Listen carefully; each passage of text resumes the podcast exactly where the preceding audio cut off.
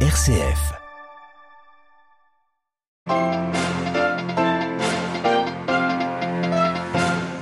Le Premier ministre français reçu ce matin par le pape François. Une visite officiellement sur le centenaire des relations diplomatiques entre le Saint-Siège et la France qui arrive alors que l'Église de France est en tourmente après les révélations du rapport Sauvé. 17 missionnaires et leurs familles enlevés en Haïti par un groupe qui sévit, nous l'entendrons de plus en plus régulièrement aux portes de la capitale et qui espère récolter une rançon. Dans ce journal également, les manifestations au Soudan pour le retour d'un gouvernement régi par les militaires et des manifestations aussi en Irak. Le camp chiite est divisé après les élections législatives.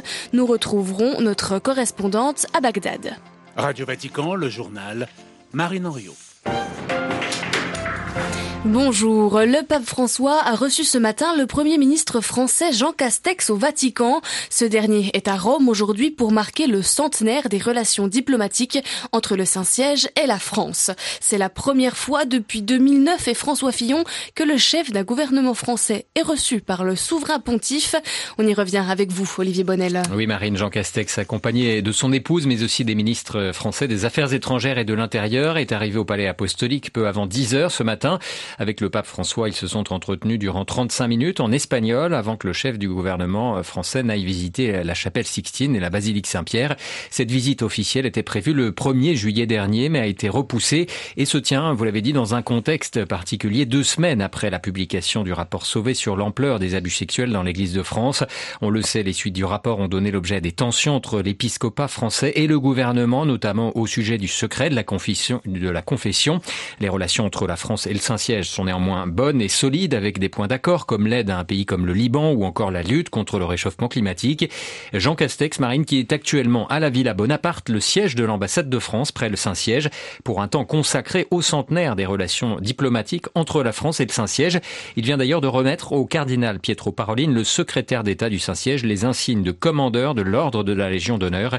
Jean Castex qui, en remettant cette décoration, a salué, je cite, la mission accomplie auprès du Saint-Père pour la paix et la fraternité universelle. Merci Olivier Bonnel, Jean Castex qui prononcera un discours à 14h30 tout à l'heure depuis donc la Villa Bonaparte avant d'échanger avec la communauté ecclésiastique française présente à Rome. Notons que le pape François a également reçu ce matin en audience une cinquantaine de membres de la fondation du campus biomédical, une institution universitaire romaine. Dans son discours en salle Clémentine du Palais apostolique, le Saint-Père a défendu la mise en valeur du patient avant la maladie en elle-même afin de prodiguer des soins toujours indissociables de la dignité humaine. Son discours est à retrouver sur notre site internet. 17 missionnaires et membres de leur famille originaires des États-Unis et du Canada ont été enlevés ce week-end à Port-au-Prince en Haïti. Le gang 400 Marozo est à l'origine de cet enlèvement qui remet sur le devant de la scène médiatique le problème récurrent et omniprésent sur l'île des enlèvements qui sont devenus une véritable industrie, des enlèvements qui prennent pour cible aussi bien les Haïtiens que les étrangers, membres d'ONG.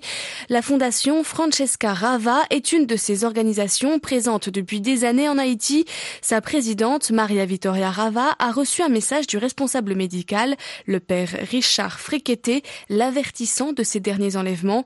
On l'entend, le scénario est toujours le même.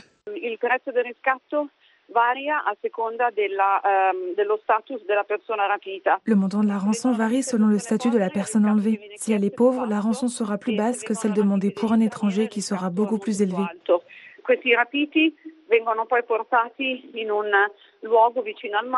Ces personnes enlevées sont ensuite emmenées dans un endroit proche de la mer. Ceux dont la famille n'est pas en mesure de payer la rançon sont tués, pendus, violés, aussi bien les femmes que les hommes. Ceux dont les proches apportent la somme sont libérés. Voilà la situation assez dramatique. Et l'appel qui est arrivé la nuit dernière du Père Rick est de vraiment sensibiliser l'opinion internationale pour qu'il y ait une intervention dans ce pays où les droits de l'homme les plus élémentaires sont complètement bafoués. Des propos recueillis par Gabriella Cerazzo de la rédaction italienne de Radio Vatican. 12 personnes disparues en mer au large de l'Espagne lors d'une tentative de traversée depuis l'Algérie. Le moteur de l'embarcation serait tombé en panne et le bateau est actuellement introuvable. Un naufrage qui vient s'ajouter à celui de jeudi dernier. 16 personnes s'étaient noyées lors de cette même traversée. Entre 1000 et 2000 personnes sont mortes en tout depuis le début de l'année. Le gouvernement de transition est contesté au Soudan. Des centaines de manifestants se sont réunis ce week-end à Khartoum devant le palais présidentiel pour réclamer un gouvernement de militaires. Les autorités de transition qui doivent gérer une grave crise économique et régler la forme politique du futur pays font face à un mouvement qui pourrait exacerber les tensions. Les précisions de Xavier Sartre. Deux ans après avoir obtenu le départ des militaires du pouvoir, le Conseil souverain de transition fait face à un mouvement réclamant le retour de ces mêmes militaires. Et ce ne sont pas des membres de l'armée qui portent la contestation, mais une minorité au sein des FLC, les Forces pour la liberté et le changement, le bloc civil qui tente, avec l'armée, de mener le Soudan vers ses premières élections libres.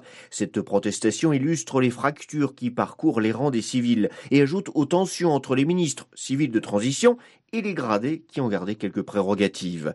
Pour le porte-parole des FLC, ce sit-in dans le centre de la capitale constitue les prémices d'un coup d'État visant à barrer la route vers la démocratie. Pour y répondre, une manifestation rivale est organisée jeudi et doit demander au contraire un transfert complet de tous les pouvoirs aux.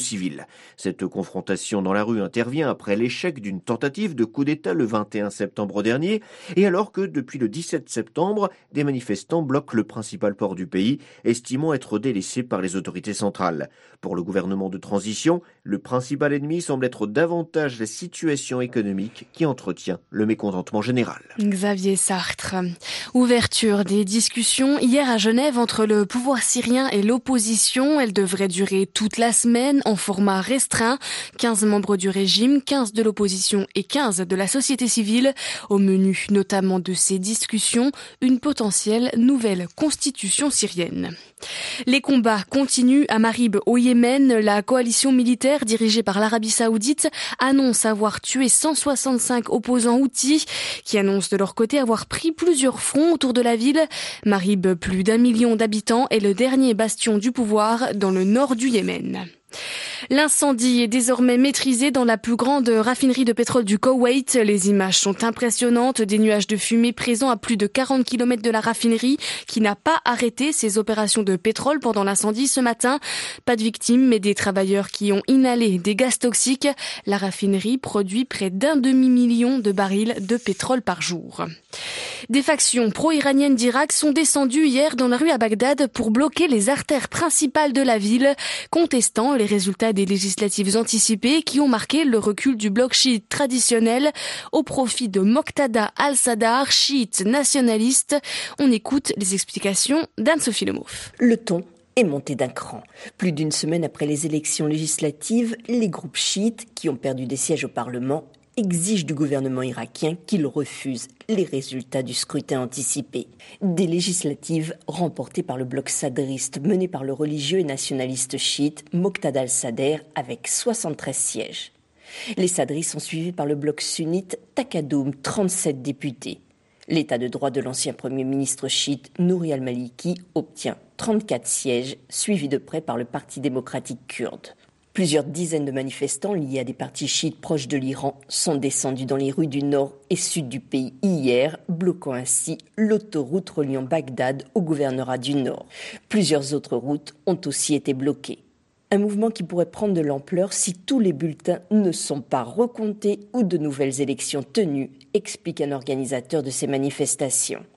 Le bloc sadriste a quant à lui fait savoir que son mouvement était en train de constituer une coalition forte, je cite, et en mesure de former le prochain gouvernement. À Bagdad, Anne-Sophie Lemauve pour Radio Vatican. Cette annonce de la junte militaire en Birmanie, 5000 manifestants emprisonnés vont être libérés, graciés, et cela avant la fête bouddhiste de demain. Une annonce qui arrive quelques jours après l'exclusion de la Birmanie du sommet de l'ASEAN, l'association des nations d'Asie du Sud-Est. La croissance du géant chinois ralentit, 4,9% de croissance du PIB pour le troisième trimestre de cette année, un ralentissement dû notamment à la crise de l'immobilier et aux pénuries d'électricité qui pénalisent les entreprises chinoises. Le prochain retour de l'information, c'est tout à l'heure à 18h. En attendant, je vous souhaite à toutes et à tous une très belle après-midi.